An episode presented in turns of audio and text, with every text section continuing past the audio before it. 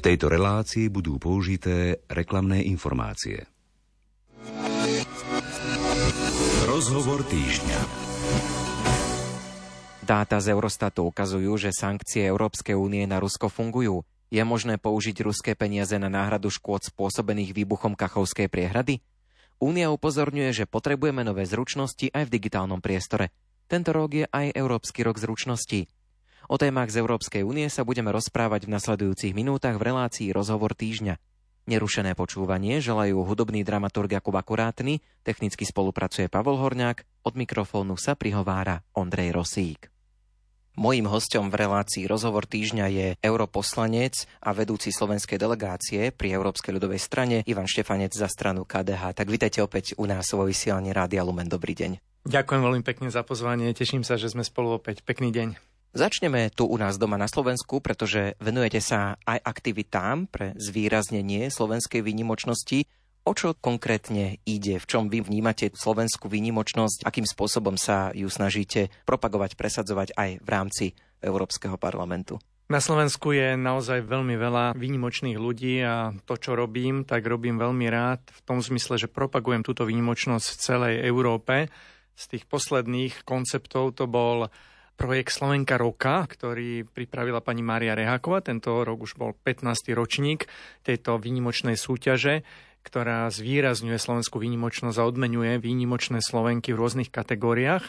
Ten môj príspevok bol v tom, že keďže nič takéto v Európe neexistuje, tak som si ju dovolil navrhnúť na cenu európskeho občana a verím, že sa aj týmto spôsobom podarí zvýrazniť nielen tento projekt Slovenka roka a to, že máme na Slovensku naozaj spustu výnimočných Sloveniek, ale že aj spropagujeme vôbec takúto peknú aktivitu. Pani Rehaková tiež robí projekt Veľvyslanectvo mladých, ktorý pravidelne podporujem a tam je hlavným cieľom tohto projektu možnosť dať mladým ľuďom tiež zapojiť sa do diania mesta, obce, spoločnosti a podnecuje ich to k aktivite, čo je veľmi dôležité. Tiež robím pravidelne eseistické súťaže raz za pol rok, kde vyzývam mladých ľudí k aktivite, aby napísali nejakú esej na európsku tému. Koncom minulého roka to bola budúcnosť únie. V prvom pol roku tohto roku sme mali tému Spoločný európsky trh, ktorý tento rok oslavuje 30 rokov svojho vzniku a takto získavam aj ja od mladých mnohé dobré nápady, ktoré potom môžem v svojej praxi presadzovať. Samozrejme tú výnimočnosť takisto sa snažím podnecovať tým, že dávam skutočne pracovitým mladým ľuďom na Slovensku možnosť stážovať v mojej kancelárii. Každý rok takto prejde mojou kanceláriou množstvo ľudí. Doteraz už viac než 100 ľudí prešlo mojou kanceláriou a aj teraz mám naraz troch stážistov. Je to radosť s nimi pracovať. Oni majú možnosť získať informácie o dianí v Európskom parlamente, sú súčasťou môjho týmu, pripravujú mi podklady a takisto aj majú možnosť sa niečo naučiť a ja im dám tú možnosť pracovať v európskom priestore. Čiže každá takáto aktivita myslím si, že je veľmi užitočná a pomáha zvýrazňovať to, v čom sme naozaj dobrí v celej Európe a to sú nové nápady a byť užitočný aj pre druhých. Na Slovensku máme veľa skvelých príkladov takýchto ľudí a som rád, že ich môžem zvýrazňovať. Európska ľudová strana oslávila 70. výročie. Hovoríme o tom aj preto, lebo vy ste súčasťou Európskej ľudovej strany. Naozaj Európska ľudová strana kresťanských demokratov je najstarším zoskupením podobného druhu v Európe. Oslavuje už 70 rokov a je to jediné politické zoskupenie, ktoré má svojich členov v Európskom parlamente v každej európskej krajine. Doteraz sa nám nikto v tomto nevyrovnal v dobrom slova zmysle, že my sme jediní, ktorí zastupujú ľudí vo všetkých európskych krajinách a to platil Európsky parlament, ale čo sa týka celkovo Európskej ľudovej strany, tak máme až 43 rôznych krajín a z nich 82 rôznych politických strán Snažíme sa naozaj o spoluprácu a posilňovanie demokracie a samozrejme pokračovanie európskej integrácie. Európska ľudová strana bola práve tou hlavnou silou, ktorá navrhla a presadila rozšírenie únie ešte predtým, keď tam Slovensko nebolo spolu s ostatnými stredoeurópskymi krajinami.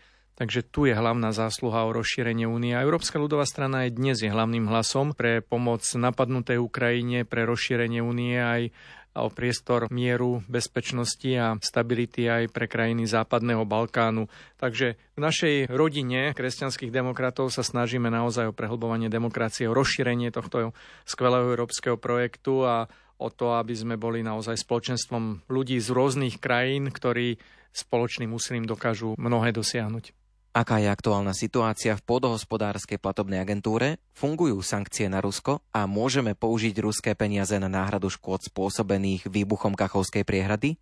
Aj o týchto témach budeme hovoriť už o chvíľu.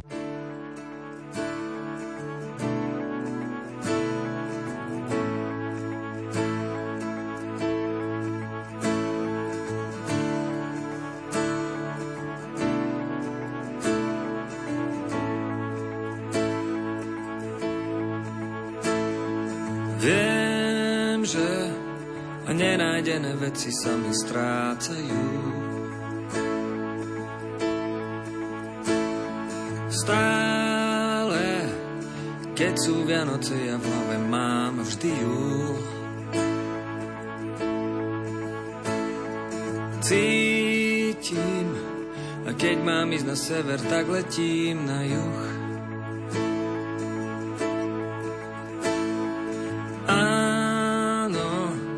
niekedy aj hady sa pohádajú. Tak sa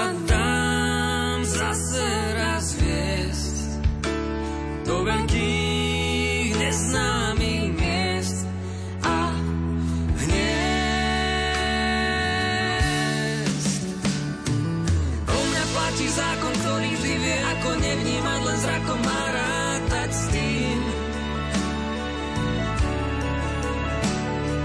Že by bolo dobré na seba si obliec tvoje boky oblé do bielých síl. A u mňa platí zákon, čo mám,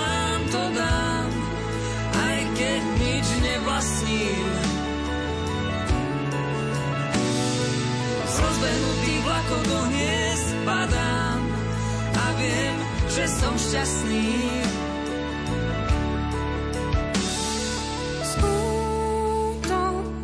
zasypané sny sa mi vynárajú. Cítim, život sa niekedy priblíži kraju.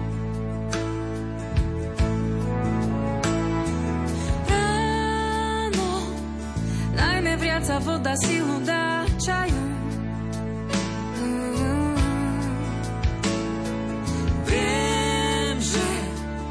keď sa vrabce veľké zajú krákajú.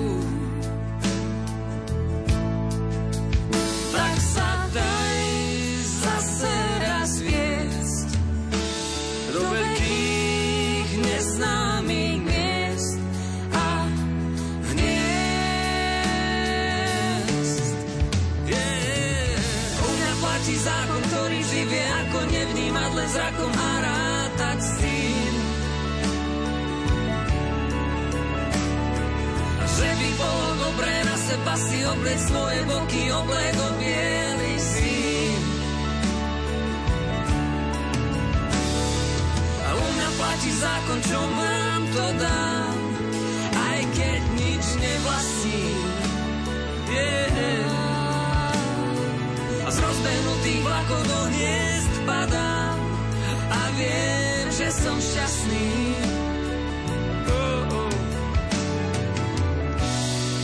tak sa dám zviesť svetlou náladou.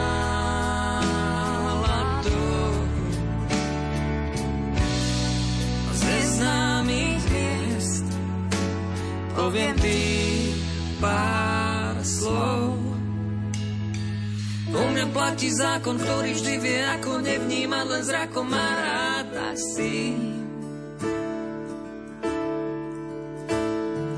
Že by bolo dobré na seba si obliec tvoje boky obledo biely si.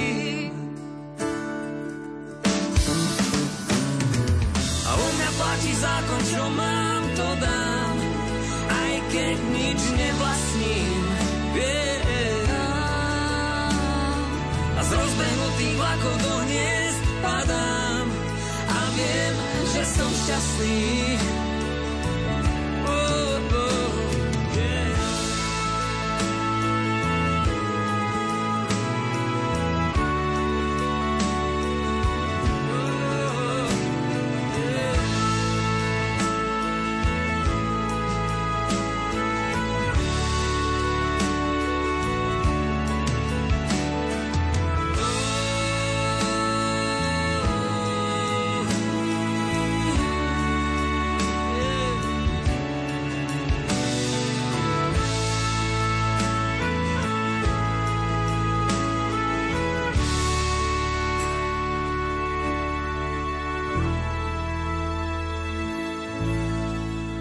Venujeme sa aktuálnym témam z Európskej únie a Európskeho parlamentu. Mojím hostom je europoslanec a vedúci slovenskej delegácie pri Európskej ľudovej strane Ivan Štefanec za stranu KDH. Sledujete dianie v podohospodárskej platobnej agentúre, tak aká je aktuálna situácia, ako vidíte ten vývoj? V podohospodárskej platobnej agentúre je celkom zaujímavá situácia, pretože zaujímam sa o prerozdeľovanie európskych prostriedkov, najmä v polnospodárstve posledných 5 rokov. Práve po vražde Jana Kuciaka a Martiny Kušnírovej prišli za mnou mnohí mladí farmári, ktorí nedostávali európske prostriedky, na ktoré mali nárok. Takže urobil som mnohé aktivity, zavolil som ich do Európskeho parlamentu, urobili sme verejné vypočutie, urobili sme takisto kontrolnú misiu na Slovensku, najmä na PPHčke a výsledkom bolo to, že mnohé veci neboli v poriadku, čo skonštatoval Najvyšší kontrolný úrad a výsledkom boli napríklad také kauzy, ako teraz už poznáme pod názvom dobytkár, kde boli zdokumentované úplatky vo výške viac než 10 miliónov eur. Čiže naozaj veľmi nepekné veci. Na úkor malých farmárov dostávali sa k týmto prostriedkom ľudia, ktorí na ne nemali nárok, ale rôznymi škaredými korupčnými aktivitami, ktoré tam prekvitali, vlastne okrádali poctivých farmárov. Trošku sa tá situácia zmenila. Po zmene vlády treba povedať, že nastal posun predovšetkým zavedení elektronického systému a smerom k určitému prerozdeľovaniu mechanizmov, ktoré boli transparentnejšie, ale ešte stále mnohí mladí farmári a malí farmári nedostávajú tieto prostriedky vinou tzv. križovania, že jednoducho na pôdu si robia nárok, že majú dostať dotácie aj viaceré subjekty, niekedy veľký a niekedy na tú istú pôdu aj mnohí malí, no a tí väčší majú výhodu v tom, že pokiaľ to pôdospárska platobná agentúra nevyrieši, tí veľkí dokážu dlhšie prežiť, majú väčšie zásoby. Preto táto situácia nevyhuje malým farmárom, preto volajú oprávnenie po jej zmene a preto im pomáham.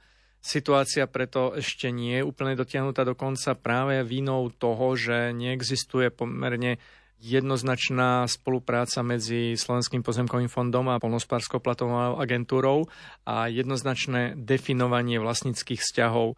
Na Slovensku máme špecifikum aj v rozdrobenosti pôdy a v tom, že máme mnoho pôdy, ktorá je bez určenia, tzv. pôda neznámych vlastníkov. O to je dôležitejšie, aby sme dokázali identifikovať, čo je koho, aby sme dokázali urobiť poriadok v tom, kto má na to nárok. Čiže v tomto úsilí nepolavím, pokiaľ to bude fungovať úplne do podrobná, pokiaľ to bude fungovať tak, že každý, kto má nárok na európske peniaze, tak naozaj ich aj dostane, pretože tam začína všetko, čo sa týka aj nášho potravinárstva. Pokiaľ malí farmári nebudú dostávať peniaze, na ktoré majú nárok, no tak nebudeme mať dostatok slovenských potravín na pultoch našich predajní. Preto je také dôležité túto situáciu naozaj dotiahnuť do konca, aby sme mali naozaj zdravé, kvalitné a čerstvé potraviny, ktorých nie je príliš veľa, keď sa pozrieme na naše obchodné reťazce. Potrebujeme to dotiahnuť do konca a verím, že spolu s ďalšími čestnými ľuďmi sa to aj podarí. Máme dáta od Eurostatu, ktoré ukazujú, že sankcie Európskej únie voči Rusku fungujú. Čo teda nám z dát vyplýva? Čo sa týka sankčných postupov, európsky lídry a všetci na európskej úrovni sa dohodli už na 11. sankčnom balíku. Z tých dát jednoznačne vyplýva, že sankcie zafungovali, aj keď samozrejme všetci sme vedeli, že to nebude z týždňa na týždeň alebo z mesiaca na mesiac, ale už dnes máme takmer rok a pol od toho začiatku totálnej zločineckej ruskej invázie a z tých dát vyplýva jednoducho, že čerpáme menej nerastných surovín, čerpáme menej fosílnych palív z Ruska, čím samozrejme sa minimálne nepodielame na spolufinancovaní týchto vojnových zločinov.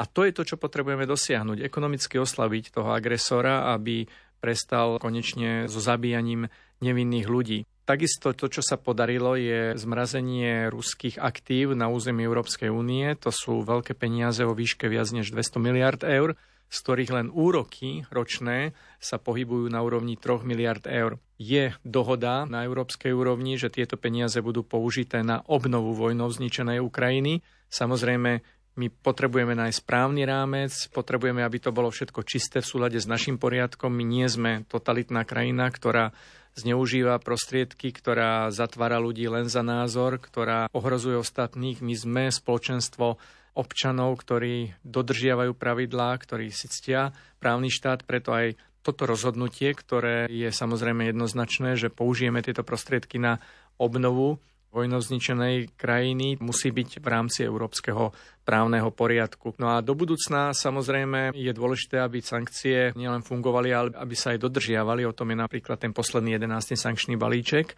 Je o tom, aby sa zabránilo obchádzaniu týchto sankcií. Nie je už len o tom, aby sa uplatňovali sankcie na agresora, ale aj o tom, aby sa dôsledne vyžadovali aj od krajín, na ktoré neboli uvalené sankcie, ale cez ktoré Rusko čiastočne obchádzalo sankcie, či už myslím nákup polovodičov cez Kazachstan a podobné prípady. Práve uplatnenie tohto posledného balíčka zabezpečí, aby tá najmodernejšia technika nebola používaná predovšetkým vo vojenskej technike, aby neohrozovala ďalších a nezabíjala nevinných ľudí, lebo o to stále ide. Sankcie sú mierovým nástrojom, ako oslabiť agresora a podľa všetkých dát sa ukazuje, že naozaj to aj funguje.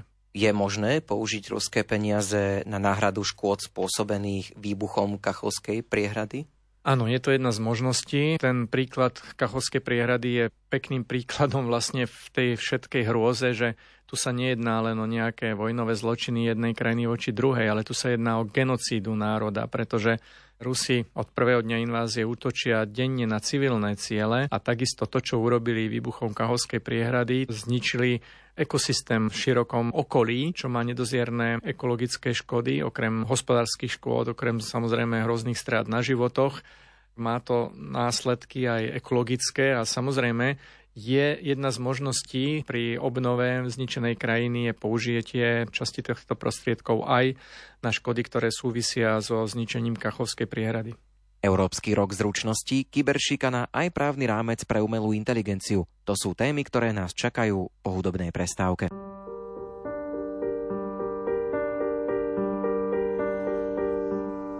Keď mi slnko svieti do očí zakriem ho dlaňou, hoc ho práve nevidím.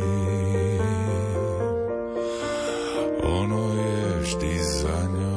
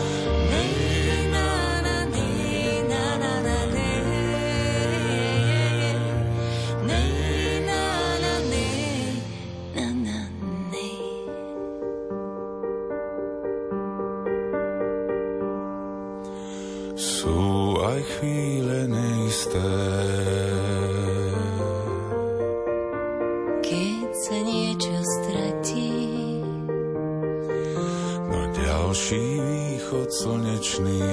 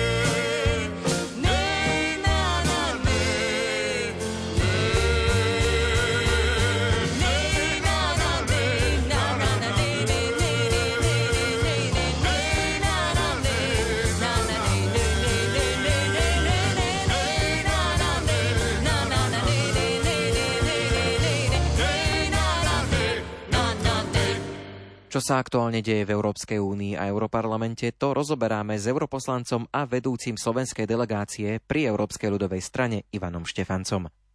Európska únia upozorňuje, že potrebujeme nové zručnosti aj v digitálnom priestore. Tento rok je práve Európsky rok zručností. Povedzme si, o čo konkrétne ide.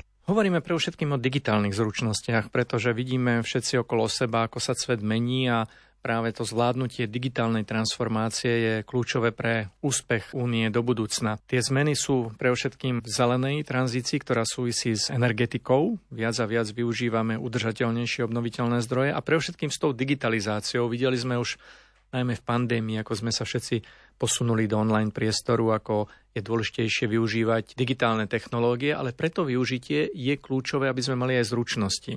Aby sme ich neučili len na školách, ale aby nastalo celoživotné vzdelávanie aj ľudí, ktorí sú v praxi, aby aj títo boli vzdelávaní. A takisto veľmi dôležité je vzdelávanie aj seniorov. Som rád, že práve Mnohé takéto aktivity na Slovensku bežia, zo zapojením napríklad klubov kresťanských seniorov, kde mnohí z nich sa zapojili, majú záujem sa vzdelávať. Považujem digitálne zručnosti za kľúčové práve pre zvládnutie tejto digitálnej transformácie. Ale ďalšou oblasťou vzdelávania sú aj malí podnikatelia, pretože máme cieľ do roku 2030 taký, že minimálne 80% firiem musí zvládnuť tieto digitálne zručnosti. Stále ešte mnohé firmy takisto niekedy nemajú čas, nemajú prostriedky, tak na to existujú práve aj európske podporné zdroje, či už Európsky sociálny fond, alebo program Digitálna Európa, Horizont Európa, Erasmus+, to sú všetko programy, z ktorých sa čerpajú práve prostriedky na vzdelanie a vzdelávanie, osobitne v oblasti digitalizácie.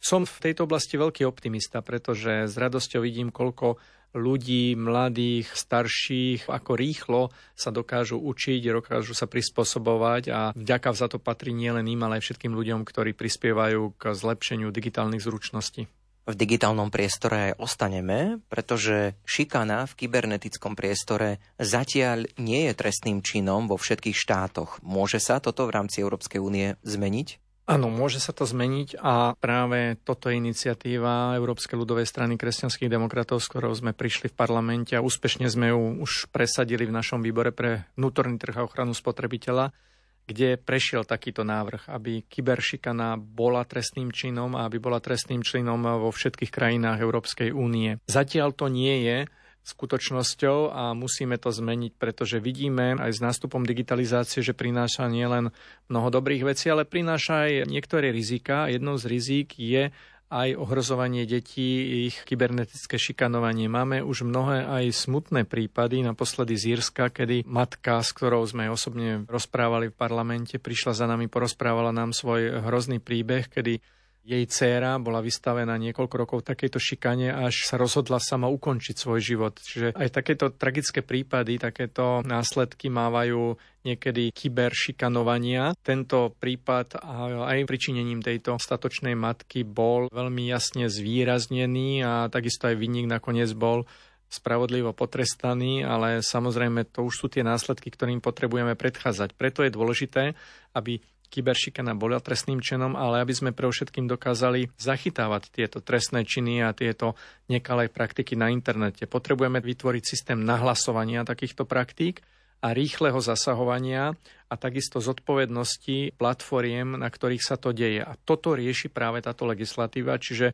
verím, že sa nám podarí práve našou aktivitou veľký posun v tejto téme. Kyberšikana je ako jedna zo súčastí ktorej sa venujem vzhľadom na väčšiu tému bezpečnosť detí na internete. Preto, aby sme rozvíjali tento digitálny priestor, musí byť bezpečný a vidíme, že naše deti sú dennodenne v styku s digitálnymi technológiami a všetci si želáme, aby ten priestor bol bezpečný. Takže práve takáto legislatíva, čo sa týka kyberšikany, k tomu môže pomôcť a samozrejme prídu potom ešte aj ďalšie návrhy.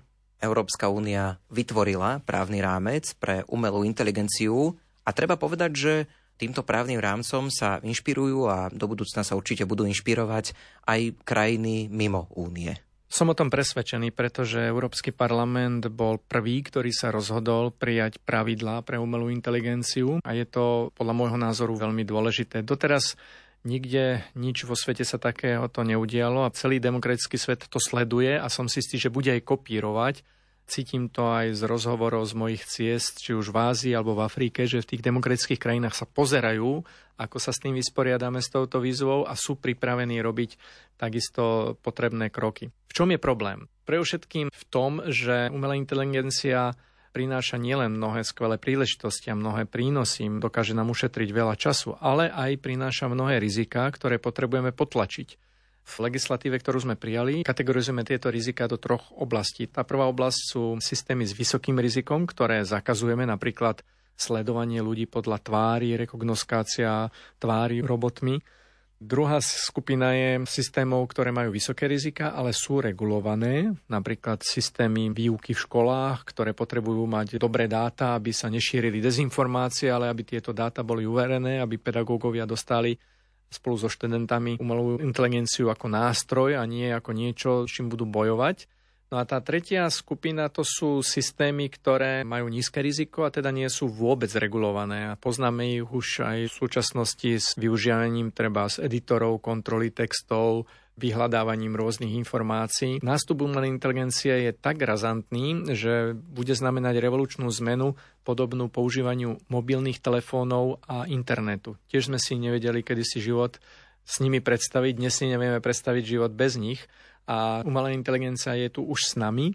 Nedávno na jednej diskusii v škole som sa pýtal, koľka ti používajú chat GPT. Dvihli sa všetky ruky, čo som bol z toho veľmi príjemne prekvapený, ako sa to presadilo, ako žiaci a študenti to začínajú používať. Na druhej strane vytvára to aj určité rizika, o ktorých som hovoril a tie je potrebné istým spôsobom regulovať aby sa nestalo to, že nakoniec umelá inteligencia bude regulovať nás a nie my umelú inteligenciu. To je kľúč tejto legislatívy, ktorú príjmame, aby umelá inteligencia bola dobrým sluhom, pretože môže byť aj zlým pánom. Aby bola dobrým sluhom, aby človek rozhodoval, kedy ju použije, kedy nie, aby človek bol nakoniec tým rozhodovateľom, ktorý rozhodne s použitím systémov umelej inteligencie. Potrebujeme jednak poznať to, čo robí umelá inteligencia, odlišiť to od toho, čo robí človek, aby sme mali k tomu dôveru a na konci ju správne použiť. A to platí o mnohých systémoch, ktoré si už možno ani zatiaľ ešte neuvedomujeme, ale bude ich viac o právnych analýzach, ekonomických analýzach. Momentálne umelá inteligencia začína v rozhlase uvádzať skladby, dokáže už v médiách korigovať texty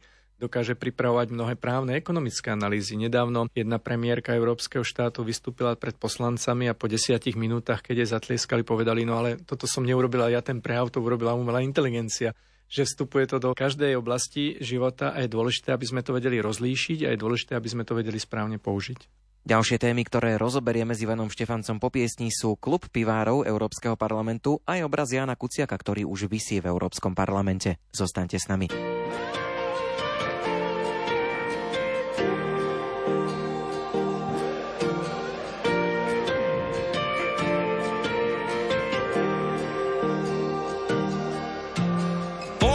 Sa do neba, ako letia vtáci.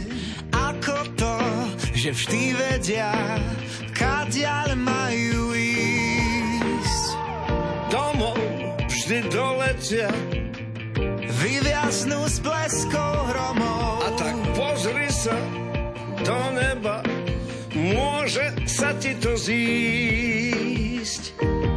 Každý krok je lepší ako len tak stáť. Keď nevieš kaďal ďalej, tak sa vráť. Vtáci vedia, že nič nie je náhodou, len sa nechať unášať prírodou.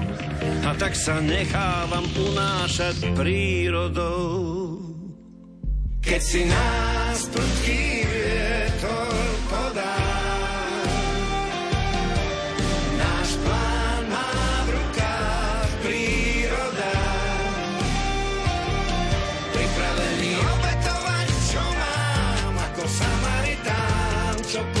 Som pripravený obetovať, čo mám, ako Samaritán, čo putuje sám.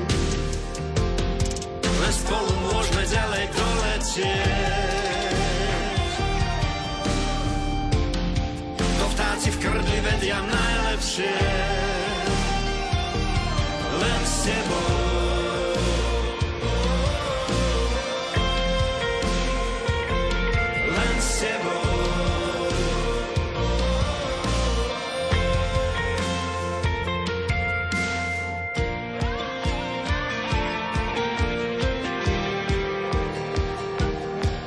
Často premýšľam, aj keď netreba, ako nás vidia vtáci. Či majú aj oni nám, čo to závidieť. V spleti lások a rozchodov, anténa blesko s vodou. A či môžu sponad oblakov, čo si pekné uvidieť. Každý z nás je lepší ako to, čo hrá. Stačí čo si malé ľudské a hneď to vzdá. Vtáci vedia, že nič nie je náhodou, len sa nechať unášať prírodou. A tak sa nechávam unášať prírodou. Keď si nás prudký vietor podá,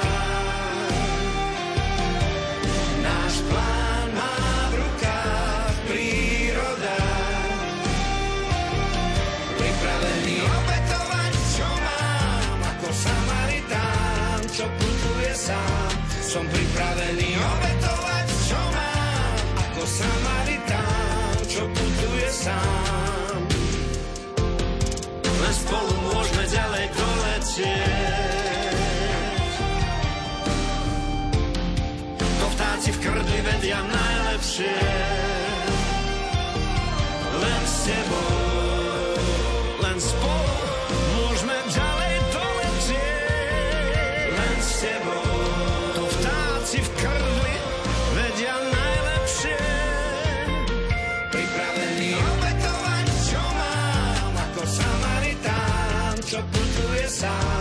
Som pripravený obetovať, čo mám, ako Samaritán, čo putuje sám. Len s tebou. Ste prezidentom klubu pivárov Európskeho parlamentu a v maji ste otvárali Fórum európskych producentov piva v Prahe. Je toto odvetvie dôležité pre Európsku úniu? Pivárske odvetvie je dôležité, pretože je tradičným európskym odvetvím, ale je dôležité aj pre zamestnanosť, pretože každé jedno vytvorené miesto v tomto sektore znamená 16 ďalších vytvorených miest nepriamo v nadvezujúcich druhoch, či už polnospodárstva alebo priemyslu, prípadne dopravy. Je dôležité práve zachovať takéto tradičné druhy priemyslu aj vzhľadom na zamestnanosť najmä malých podnikateľov. Máme viac než 10 tisíc pivovarov v Európe. V posledných rokoch sa úspešne rozvíjajú najmä mikroprevádzky a to je skvelé, že ľudia majú väčšiu možnosť ochutnať viac druhov piva, že majú možnosť porovnávať a správne si vybrať. Pivárstvo je tradičným priemyslom, je typické pre Európu, ktoré tvorí zamestnanosť a ktoré je dôležité, aby malo aj budúcnosť, preto sa zaoberám aj týmto odvetvím, ktoré, tak povediac, mám na starosti v Európarlamente. A je dôležité, aby sme to zohľadňovali pri každej legislatíve, aby malo férové podmienky. Napríklad, aby nebolo postihované voči treba s producentom vína, producentom tvrdého alkoholu, aby nebolo nevýhodňované to pivárstvo, pretože pivári sú o mnoho ďalej v recyklácii odpadov, sú mnoho ďalej v označovaní výrobkov. Už niekoľko rokov úspešne fungujú v celej Európe kampaň, podľa ktorej na etikete je nielen označené, koľko kalórií je v každom nápoji, ktorý sa predáva, ale aj čo to obsahuje. Čiže z hľadiska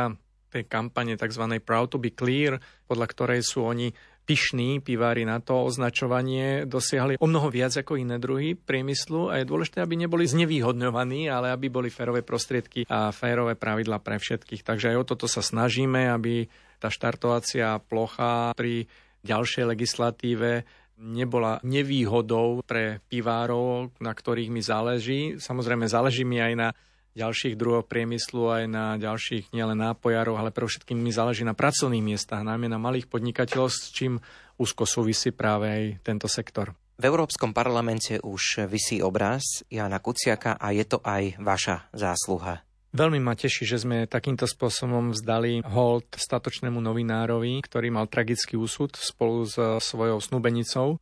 Martinou Kušnierovou a naozaj obraz Jana Kuciaka je na veľmi dôstojnom mieste v Európskom parlamente hneď pri miestnosti, v ktorej sa odohrávajú tlačové konferencie. Som rád, že sa to podarilo. Áno, pracoval som na to takmer dva roky, ale treba povedať, že je to aj zásluha autorky obrazu pani Veroniky Ronajovej, ktorá tento obraz darovala Europarlamentu. Ja som sprostredkoval toto darovanie, aby sa tento pekný obraz stal súčasťou zbierky moderného umenia Európskeho parlamentu a už natrvalo zostal na tomto peknom mieste, čiže pamiatku nášho statočného Slováka budeme si navždy pripomínať aj týmto spôsobom, týmto obrazom.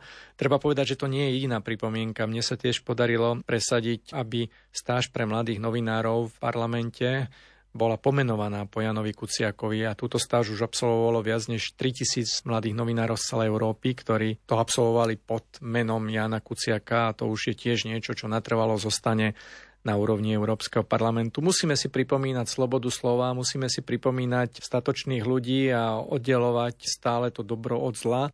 To je nekonečná úloha, ale zvlášť v oblasti médií je to kľúčové, aby sme sa starali o slobodu médií, aby sme ju chránili, pretože sloboda médií je jedným zo základných pilierov demokracie. Média majú svoju nezastupiteľnú úlohu v demokracii a veľakrát sú nástrojom, cez ktorý sa dostávajú kľúčové informácie priamo k poslucháčom alebo čitateľom alebo divákom je to dôležité, aby sme sa správne vedeli rozhodovať o našej budúcnosti a my médiá mali túto slobodnú úlohu, aby mohli informovať o tom, čo oni chcú, akým spôsobom chcú, pretože bez slobodných médií neexistuje demokracia. Aj o tom je veľmi silný odkaz Jana Kuciaka.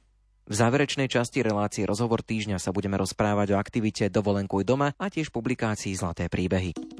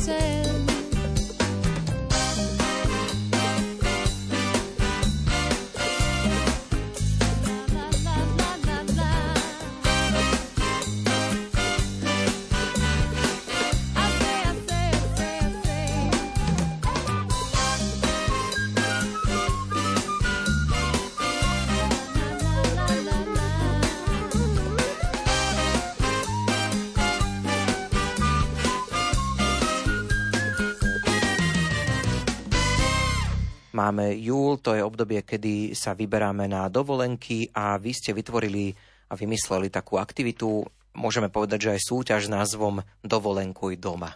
Áno, je to už tradícia. Musím povedať, že ten nápad prišiel cez pandémiu, kedy mnohí podnikatelia v cestovnom ruchu museli zatvoriť prevádzky kvôli ochrane verejného zdravia a to naštartovanie bolo veľmi ťažké. Snažil som sa im nejakým spôsobom pomôcť, najmä mnohým malým podnikateľom, malým prevádzkam, reštauráciám, penziónom, mnohým ľuďom, ktorí podnikajú v cestovnom ruchu na Slovensku. Tak som prišiel s nápadom Dovolenkuj doma, ktorý spočíval v tom, že každý človek, ktorý sa odfotí na nejakom peknom mieste na Slovensku a tiež súhlasí so zverejnením svojej fotografie, tak mi ju pošle, zaradím ho do žrebovania a môže vyhrať veľmi pekné ceny. Tou prvou cenou je víkendový pobyt na Slovensku pre dve osoby, potom sú tam ďalšie veľmi zaujímavé ceny, ktoré takisto súvisia samozrejme so slovenským cestovným ruchom. A mám s tým veľmi dobré skúsenosti a keďže táto súťaž bola veľmi úspešná, tak som sa rozhodol v nej pokračovať a budem v nej pokračovať aj toto leto. Takže všetci, ktorí chcú spoznávať nové kúty nášho krásneho Slovenska a chcú sa tým pochváliť, môžu mi poslať na moju adresu ktorá je verejná, ktorá je napríklad aj na sociálnych sieťach, aj vo verejnom priestore, tak môžu mi poslať svoju fotku a budú mať šancu vyhrať veľmi pekné ceny. Na vašom Facebooku, ktorý je tiež verejne prístupný a odporúčam pozrieť si ho, Ivan Štefanec, EU, tak tam som sa dočítal aj to, že je veľký záujem o vašu brožúrku, publikáciu Zlaté príbehy. Darí sa je skvelé a mám z toho obrovskú radosť, pretože trošku som do toho projektu išiel s malou dušičkou, ale verili sme, že bude úspešný. Nakoniec tá skutočnosť prečila naše očakávania, pretože po necelých dvoch mesiacoch už robíme druhé vydanie. Už sa všetká brožúrka rozdala, pretože my ju rozdávame.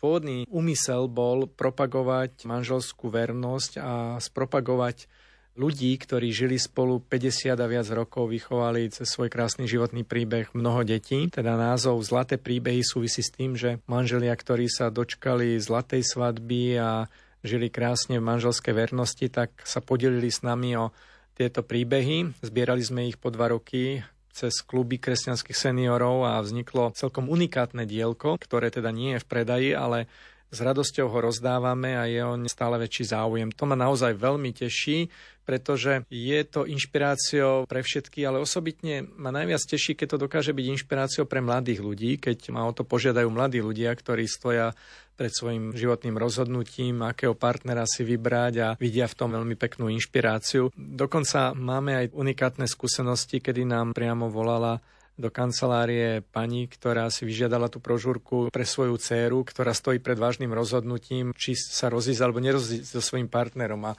pani, ktorá je veľmi záležná na to, aby dcera vydržala v manželstve, tak si to vyžiadala ako návod na to, aby dcera zvýraznila svoju hodnotu manželskej vernosti. Verím, že to pomohlo.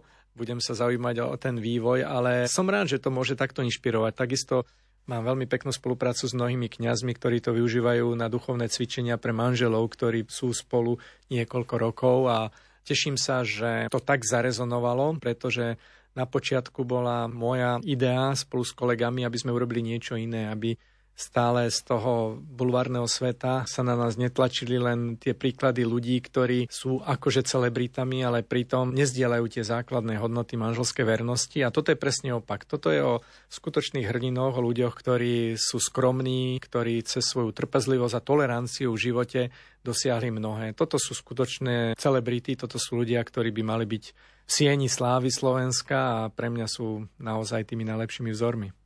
Takto pozitívne sme ukončili dnešné rozprávanie aj nad európskymi témami s europoslancom a vedúcim slovenskej delegácie pri Európskej ľudovej strane Ivanom Štefancom za stranu KDH. Tak ďakujem veľmi pekne, pekné leto a do počutia v našom vysielaní niekedy na budúce. Ďakujem veľmi pekne za pozvanie a veľmi sa teším už na ďalšie stretnutie. Krásne leto, priatelia. Dostali sme sa na koniec dnešného vydania relácie Rozhovor týždňa. Za pozornosť vám ďakujú hudobný dramaturg Jakub Akurátny, technicky spolupracoval Pavol Horňák, od mikrofónu sa lúči Ondrej Rosík. Do počutia. Všetko pod slnkom má svoj čas. Všetko pod slnkom má svoj